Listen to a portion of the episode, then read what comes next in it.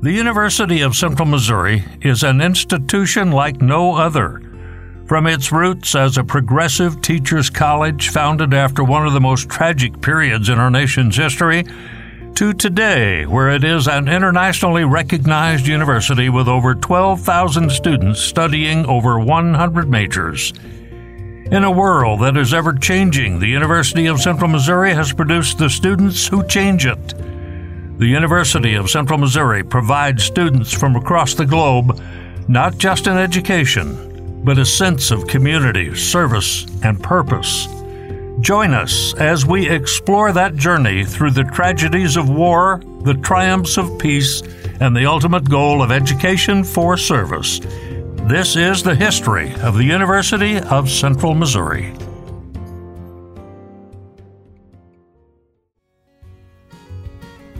At the beginning of the new century, the university was flourishing. Since its founding as a small teachers' college, it had grown into a well regarded regional university. However, with the retirement of President Elliott, the university needed a new leader. Dr. Bobby Patton was appointed the 13th president of the university. Dr. Bobby Patton, former president, University of Central Missouri. I had moved up through the ranks of administration, of higher administration. I had been a department chair for a number of years at the University of Kansas. I had gone to California State University, Los Angeles as a dean. I was dean of arts and letters. And then I went to Wichita State University as the number two person, the vice president for academic affairs. And that gave me uh, then the entree. I thought I'd done step by step and I was ready to uh, try a presidency. And I was particularly uh, attracted to central Missouri, uh, actually for a number of reasons. But number one, the location of it, the size of it, the fact that it was a state university, these were all things in which I had had familiarity and, and I, I, liked. Uh, but particularly, I liked the, the mission of the university, which was education for service. And I always thought this was a, a, a legitimate, valid reason for education to provide uh, more people of service. And so when we have, uh, when we're training police officers, firefighters, teachers, physician assistants, nurses, all of these things, uh, it, it's a great service to society. And I think that's always going to be valued. And I tried to build on these service obligations and opportunities uh, that we had as a university. The future for the university seemed peaceful and prosperous, but even the best laid plans couldn't anticipate the course of the world over the next few years. The single largest terrorist attack in the U.S. to that date took place on September 11, 2001. Ashley McGuffey, author, University of Central Missouri, 150 Years of Education for Service. Uh, the reaction to the September 11th attacks on campus was it really mirrored what the rest of the country was feeling at the time. Uh, there were giant TVs in the Union that students were just like sit like sitting down and for hours just watching the news. And so there's this great picture in the student paper that's actually in the book as well of just students looking on in horror and disbelief at what was happening. Um, classes were canceled uh, and like students, even before the classes were canceled, students weren't showing up to them anyway. Faculty were just glued to their computers, and if they had radios in their offices, they were glued to those. Um, and it was really just kind of campus kind of came to a standstill, as as did the rest of the country. I was in first grade, and we we went home um, uh, early, but yeah, it really just came to a standstill, and then that led to and an overwhelming amount of support being sent. So we had Red Cross units set up so that we could give blood. Um, there was canned food drives being set up for anyone who might need it, and then it just it, there was there was a uh, remembrance walk planned later for uh, in honor of the victims of those tragedies. It was it was a lot, but uh, we the the university rallied just as the rest of the country did. So it came to everyone as a total surprise. Uh, I had an agenda. I was on the phone when I first was notified. I was on the phone with a candidate and a strong prospect for one of our vice presidencies. And I was interviewing him, I was talking to him by phone. Since he was in Pennsylvania, he got the message about the same time as I did about 9 11. But in Pennsylvania, they were also having their own emergency because of the plane that had been uh, uh, taken over and the hostages that were attempting to crash and and uh, on their way to D.C. But where the passengers rescued uh, the, the rest of us really by sacrificing their own lives. But so I, I again immediate action was called for. And I took the stance that students should not be scattered on their own in this time of emergency. I said we would maintain our class schedule, but that the instructor should talk about what's going on. Impossible in terms of their own subject, but students needed to have an open channel of communication. And remember, we had increased and we're increasing in numbers of international students. Uh, if we stopped our university, closed down, think of the difficulties this would cause. International students, uh, where would they go? Uh, for, for our, our, regular students, what I did was with our university community, I said our role is changing somewhat. We need to be helpers to all of our students in terms of understanding.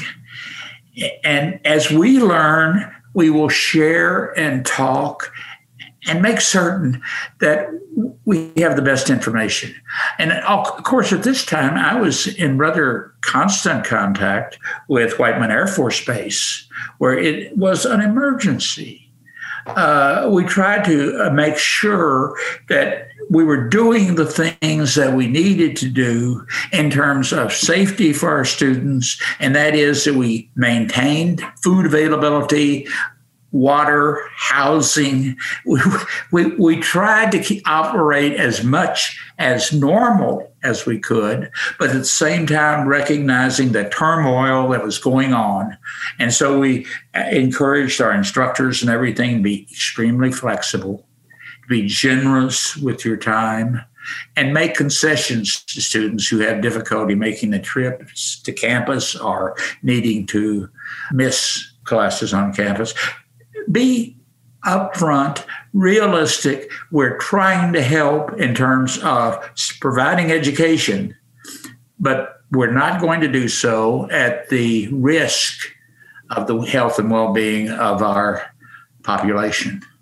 And I also had that particular day, I had a lecture st- uh, schedule with some students. And so it, my topic changed to what can we do? How can we handle this? I wanted their input. And I have to say, our community came together so positively.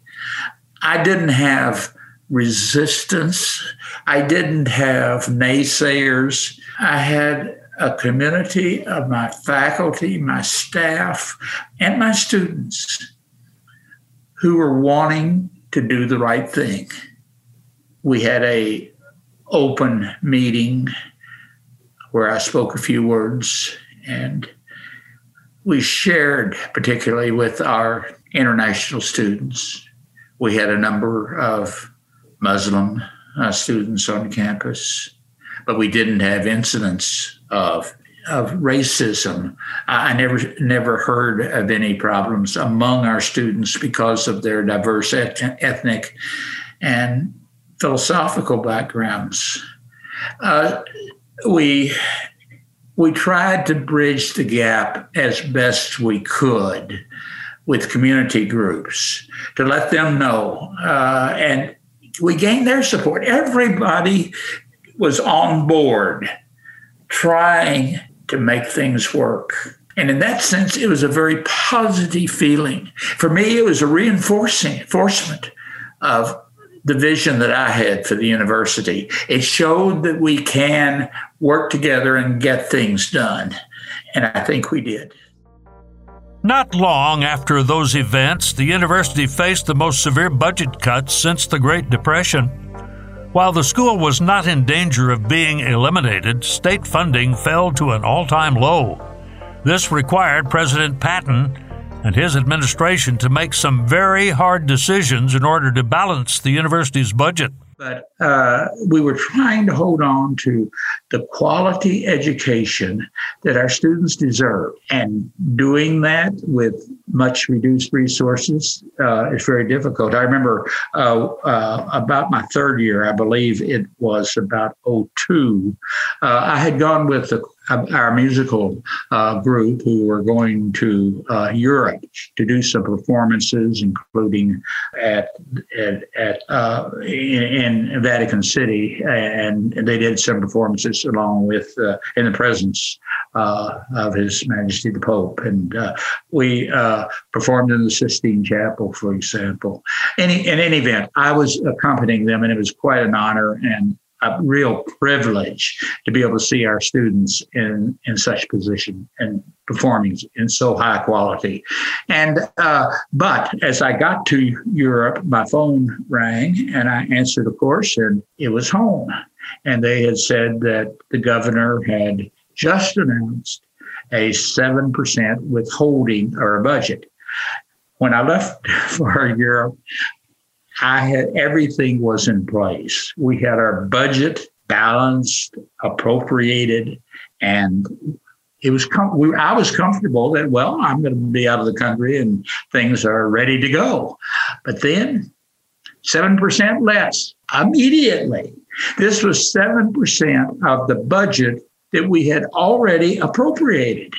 So people had their salaries, people had their contracts, what can you manage? How can you do? How can you? Well, I unfortunately had to spend hours on the phone trying to get to a point where we were started in terms of the process of pulling back funding.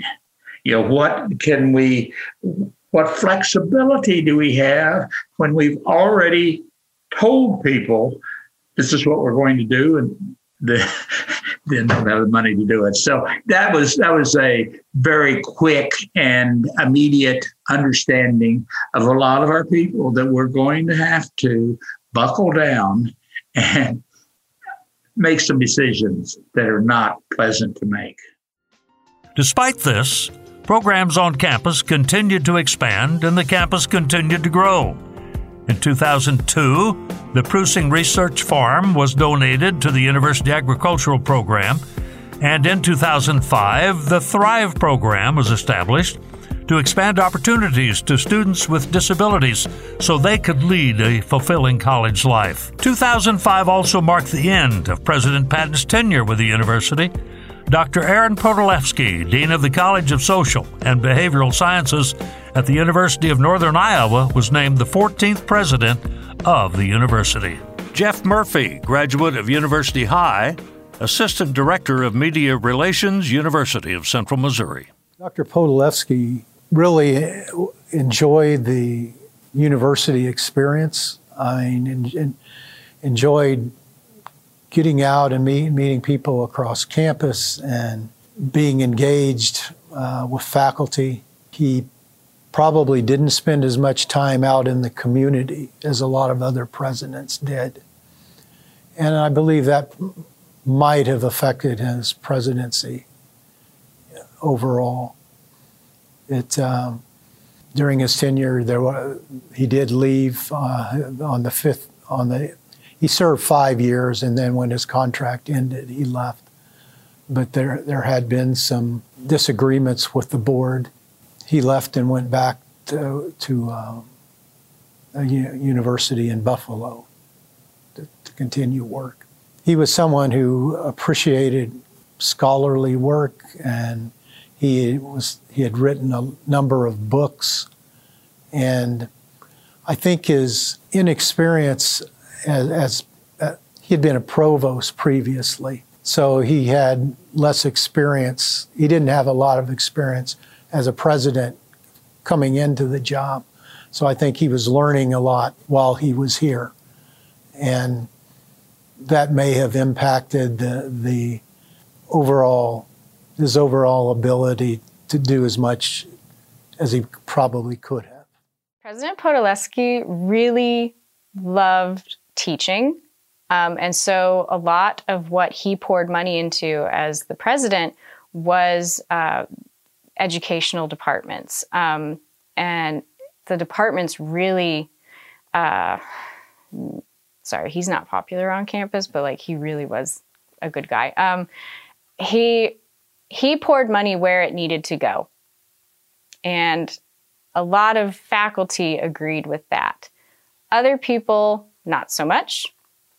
But he was a teacher at heart, and he knew where the funding needed to go, and he put the funding where it needed to go. Dr. Chuck Ambrose, former president, University of Central Missouri. I had a chance to know Aaron Podolsky. I, I was always grateful um, for his kindness and, and friendship. Uh, there were certain elements of, of UCM um, that I think were extraordinary by virtue of, of just his academic commitment uh, to quality um, and to faculty.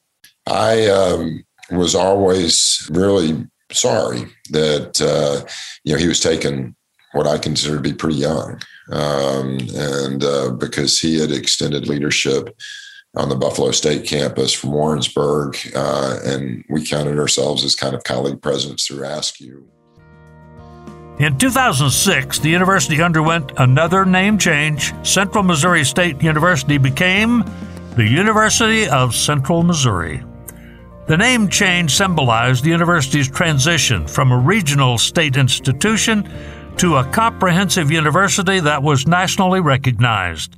One of the things that Dr. Podolsky wanted to accomplish while he was here was that he had a vision for the university to become nationally known. And part of that included a name that was more appropriate for an institution that would aspire to be nationally known. And so the Central Missouri State University was changed to University of Central Missouri. And while there were a lot of people who liked that name change, there were a lot of people who didn't. So it wasn't exactly a popular move among a lot of people. But as we look back on time and time, people adjusted to the new name, and, and I think it served us well. Uh, I remember when the university's name changed from CMSU to UCM, and that was deeply unpopular at the time simply because there were so many alumni still deeply attached to CMSU.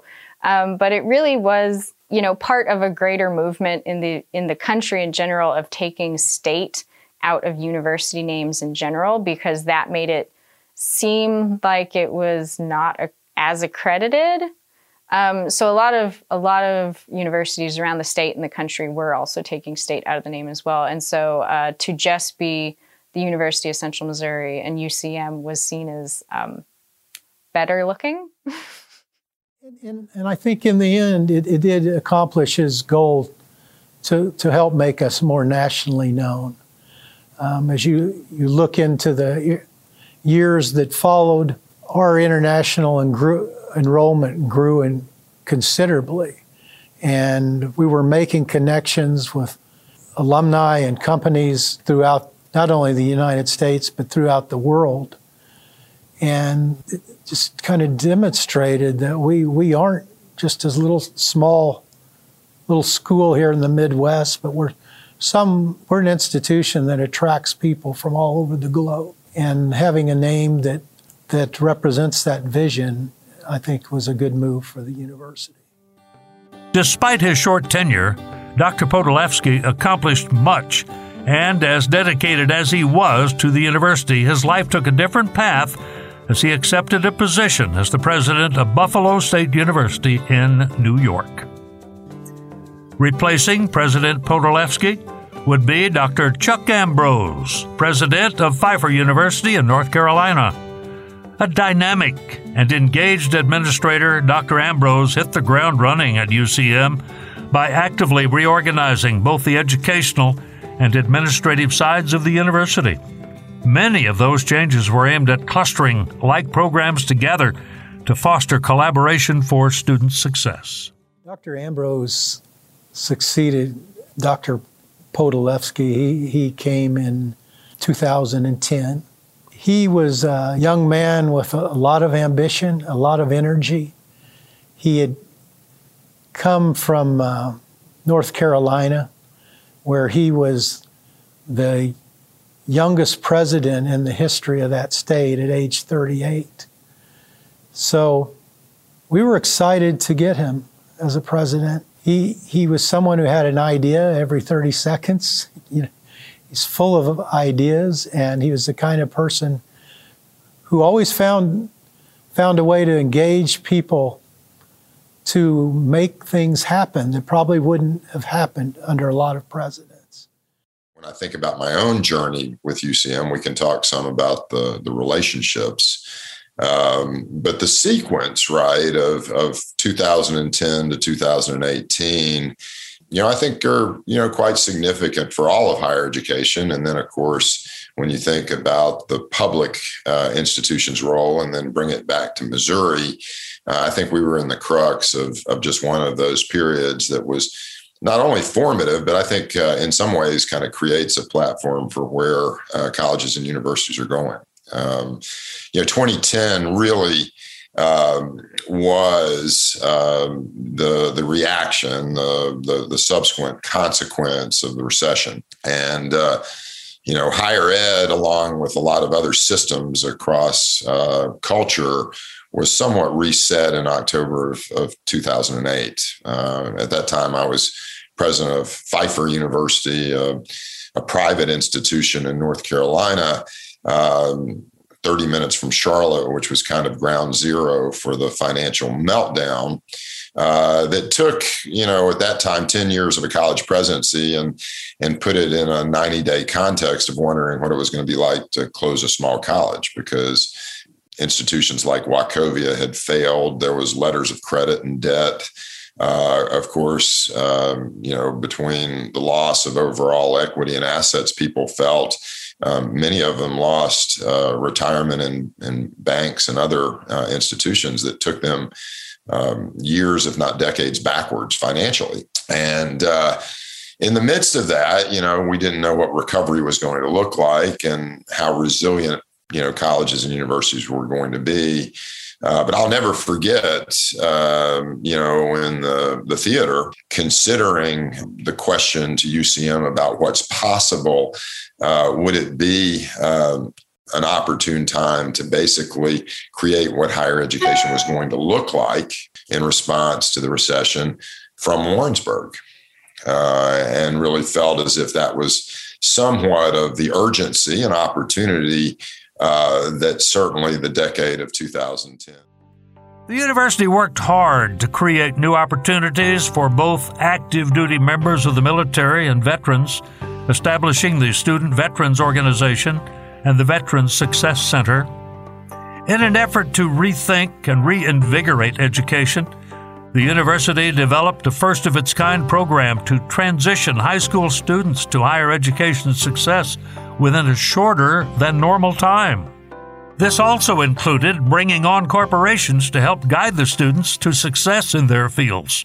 Uh, and you know, UCM had a a, a big imprint uh, on producing graduates and, and, having service to the school districts. Uh, a lot of outreach um, and non-credit support through independence, and then that shifted uh, to to Lee's Summit, and then a real pivotal uh, point in history was Bobby Patton's very strategic uh, enabling of the Summit Center to gain through um, the MDHE process, residential uh, campus designation for Lee Summit, even though uh, it was more of a, a, secondary location or adult learning center, uh, which gave all the opportunity for, for UCM to, to really move forward with uh, expansive growth. Uh, we also opened a center at Lee's Summit and uh, and then we had this opportunity uh, that, that had already presented itself, and we'd taken initial steps to support the structuring of the uh, home for the academic programs in Lee's Summit. So uh, we took that.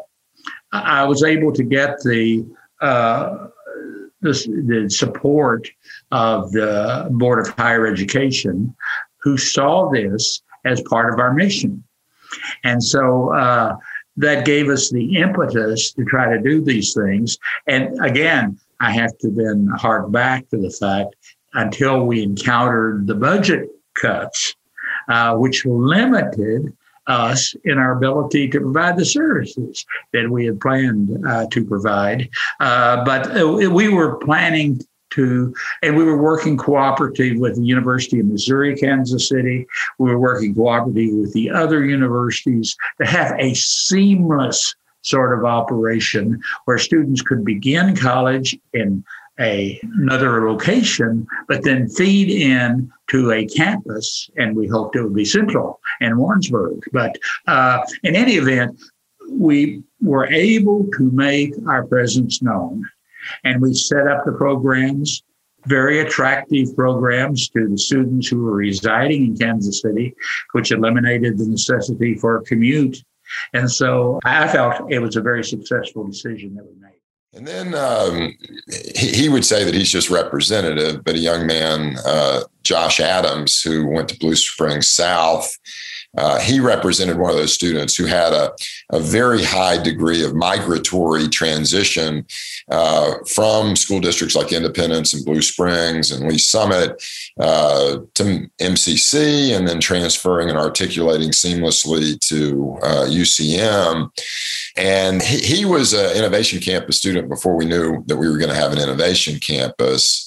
Uh, and then the last was an alum uh, who has a real true love and heart for UCM, Don Nasaka, a serial entrepreneur from Lee Summit with two degrees from UCM, who really, uh, again, wanted to give back and actually outline the, the construct for the Innovation Campus at a distinguished alumni um, dinner early on in, in my presidency, uh, probably uh, fall of 2010, and the first time we met.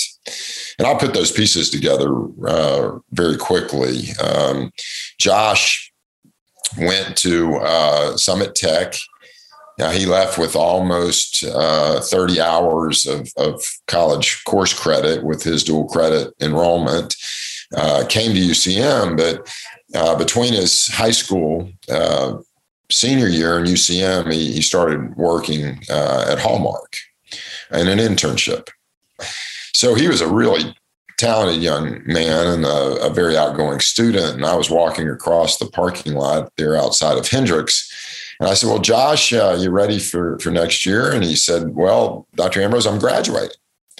He said, I had enough dual credits to graduate a year and a half early. My internships at Hallmark have given me a, an opportunity to formulate some great experience, and they've already offered me a job after I, I graduate. So I'll be leaving UCM. And I was like, wow, that's outstanding, right? Uh, tragic for us that you're leaving so early, right? But little do we know, Josh, with the pathways that our community, and I'd really say it's a, a learning ecosystem, something that Dr. Kirk Nooks, who was president at MCC, used to call it uh, before he went to be president at Gordon College in Georgia. And students were finding these pathways with or without us. And uh, you know what we found out were that if we were more intentional about taking down some of the barriers in the student's way, that you actually could kind of meet the four challenges that higher ed represented kind of coming out of the recession. It costs too much.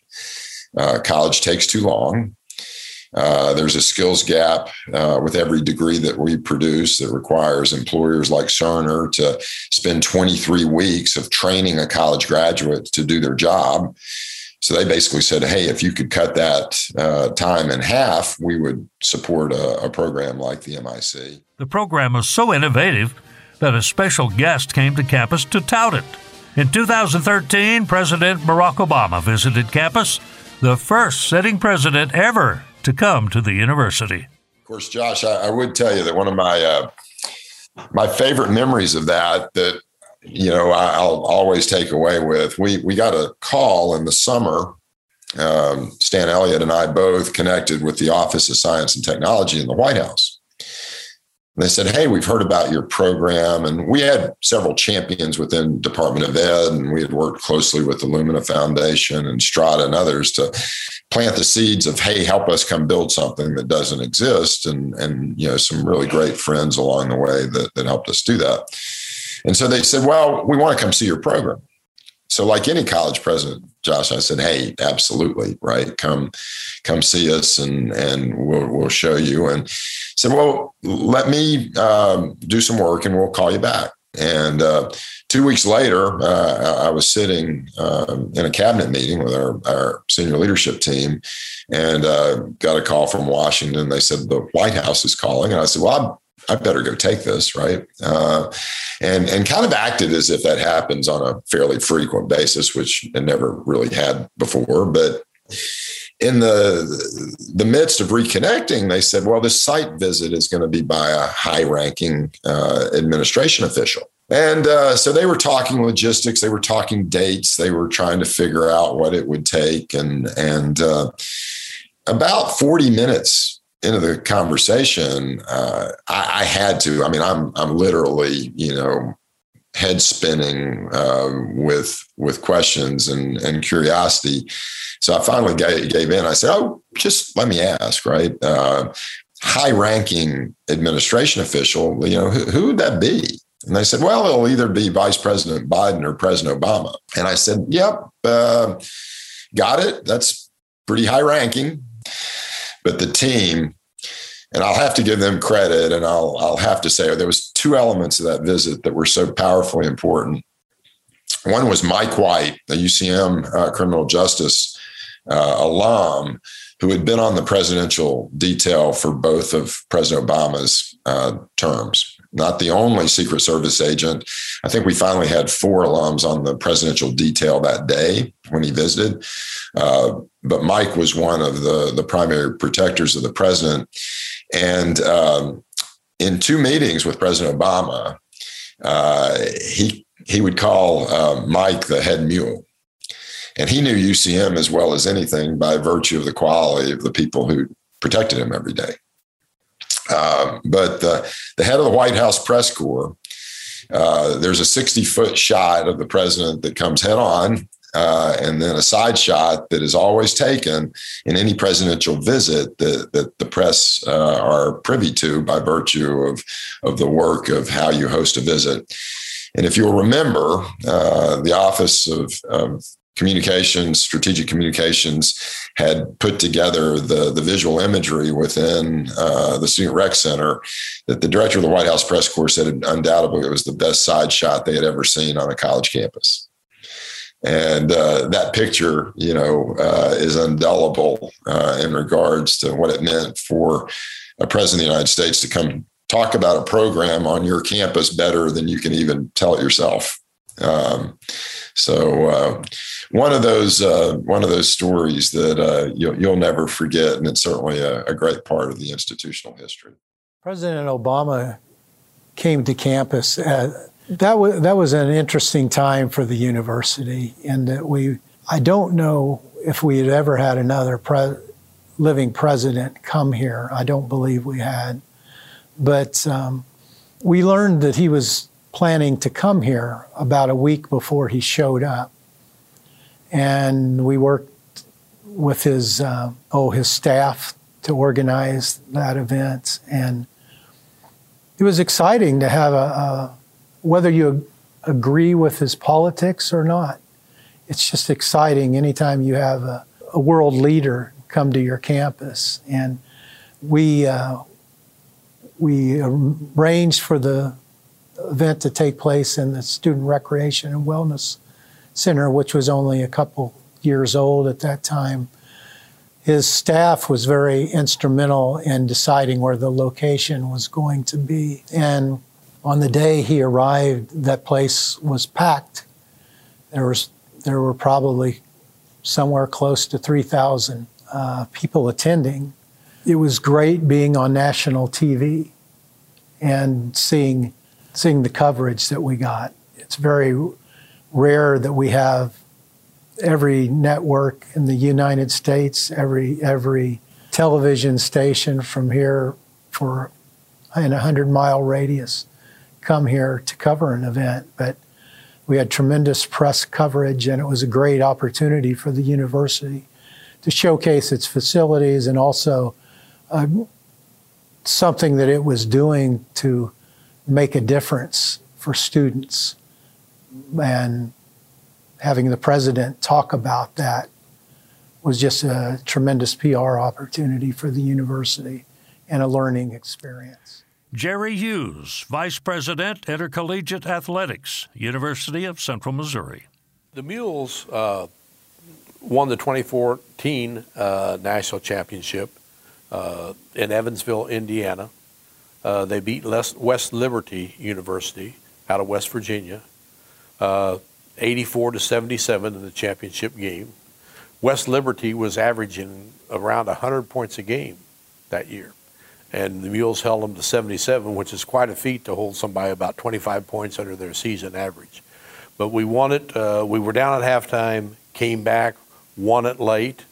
And that was after a really exciting uh, semifinal game against Metropolitan out of college out of Denver, in which we won by one point on a last second layup uh, to move to the national championship game. So it was a great accomplishment by Kim Anderson and his team uh, to win that national championship. The Jennies won their national championship in Sioux Falls, South Dakota, 66 to 52 over Ashland University. Uh, the Jennies were big underdogs going into that game. Ashland University had a 77 game winning streak, and the Jennies prevailed over them and, and, led the whole game, and most of the game by 20 points. And the Ashland coaches and team just could not figure out what was going on. But the Jennies jumped out early, stayed out the entirety of the game, and, and won the game. It was it was a great championship uh, win for Dave Slifer and his and his team. The women's indoor championships in uh, 2015 was quite unique. I mean the uh, uh Erika Kinsey, who was here from Sweden, her husband was a graduate assistant with us. She was older. She was 24, 25 years old when she came to school here.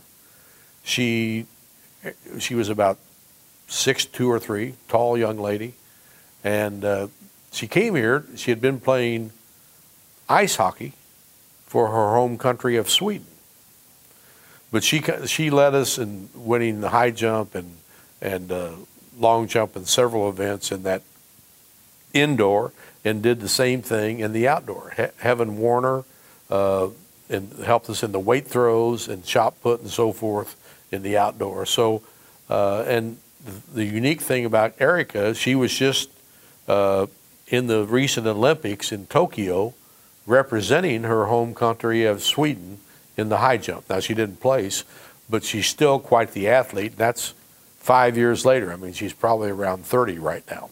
So, but we, it was, you know, really interesting for, uh, it doesn't happen very often because there's enough difference in some of the sport, some of the events between indoor and outdoor that a team will win both indoor and outdoor. But our women's team did that in 2015. The following years saw yet another series of budget cuts from the state. These multiple sustained cuts were cumulatively taking their toll on the institution. To ensure that the university could balance its budget while still meeting its commitment to students, the campus underwent another major reorganization. Many programs were eliminated, and early retirements were offered to long serving employees. Despite all of this, the university continued to thrive and build upon its previous successes. These successes led to another change in leadership at the university as President Ambrose departed UCM, leaving a legacy of student success and growth. On November 5, 2018, the Board of Governors named Dr. Roger Best Executive Vice President and CFO of UCM the 16th president. President Best had a long history at UCM, starting as a faculty member and rising through the ranks. This experience made him uniquely suited to handle the challenges and opportunities before the university. Dr. Roger Best, President, University of Central Missouri. So I came to uh, teach at UCM uh, out of my graduate program at Florida State University.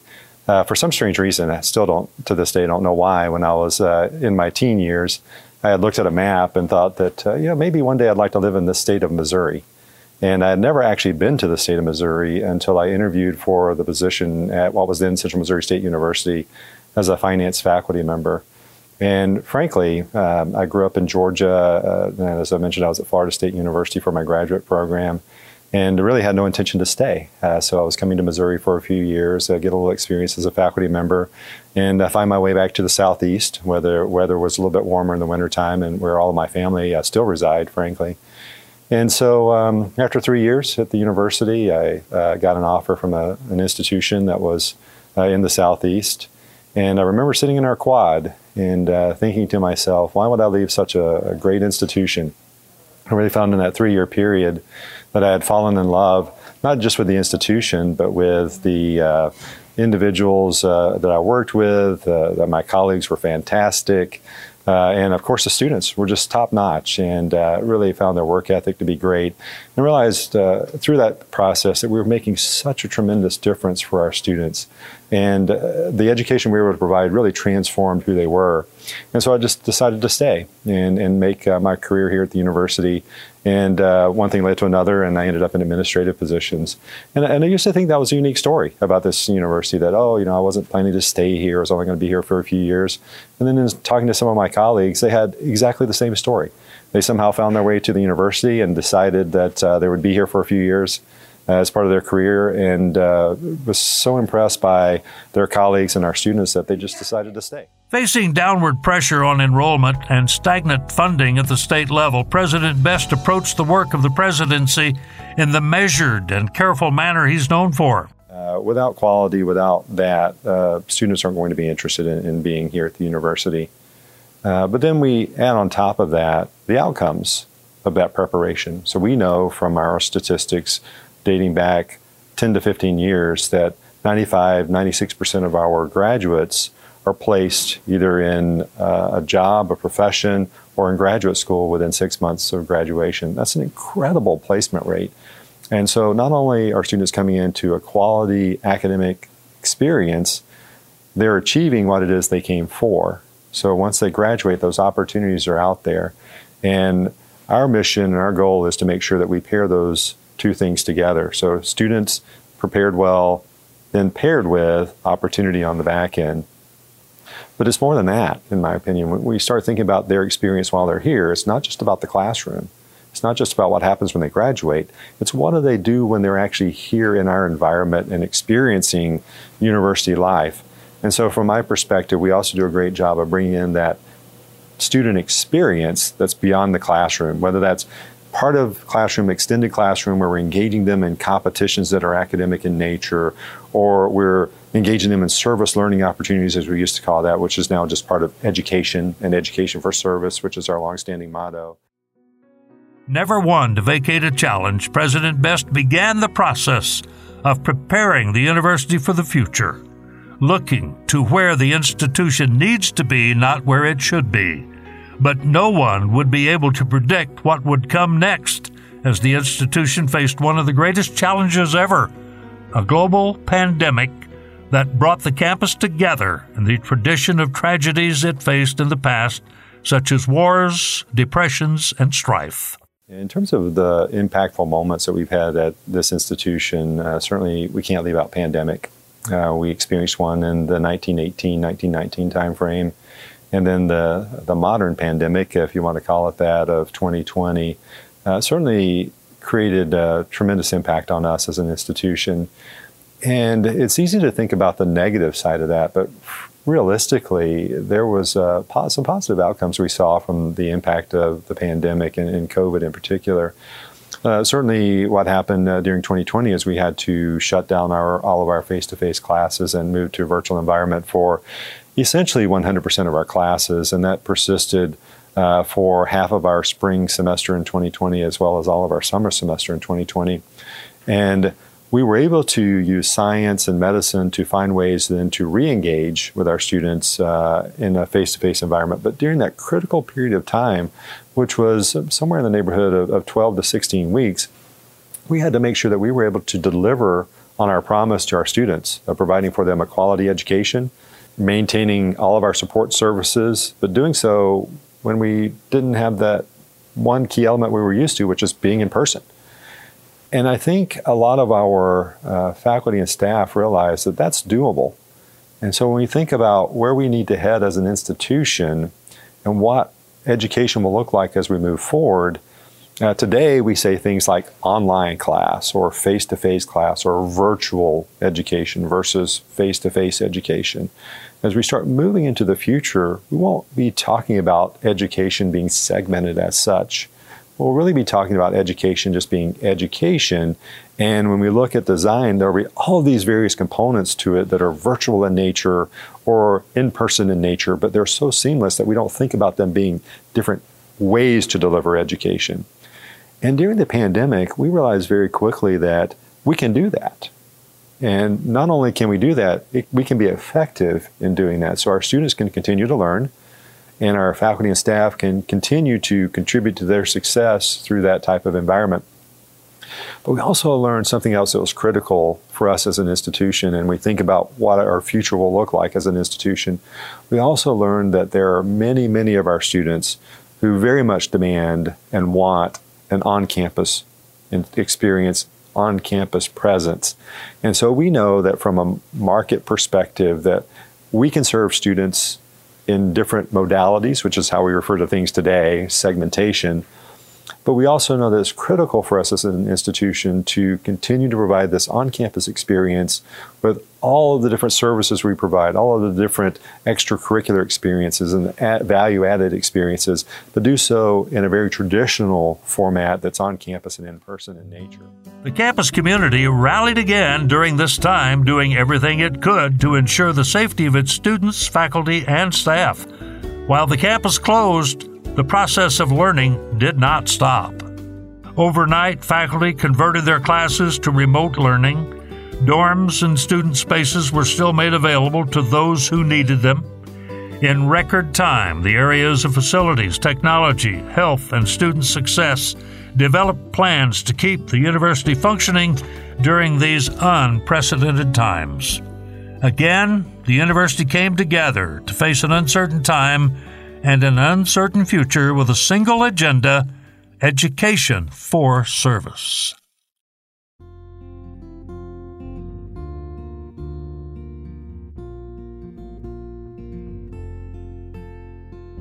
The University of Central Missouri is not a collection of buildings, books, or ideas. It is more than its programs, degrees, and sports teams. It is a community and a family that has proven time and again that as a whole, it is stronger than any one individual. It brings out the best in all who are a part of it, and they in turn take that out into the world and make it a better place. For all that the institution does, it brings people together and encourages people to be everything they can be. There's no power like it in the world except for maybe the kick of a Missouri mule.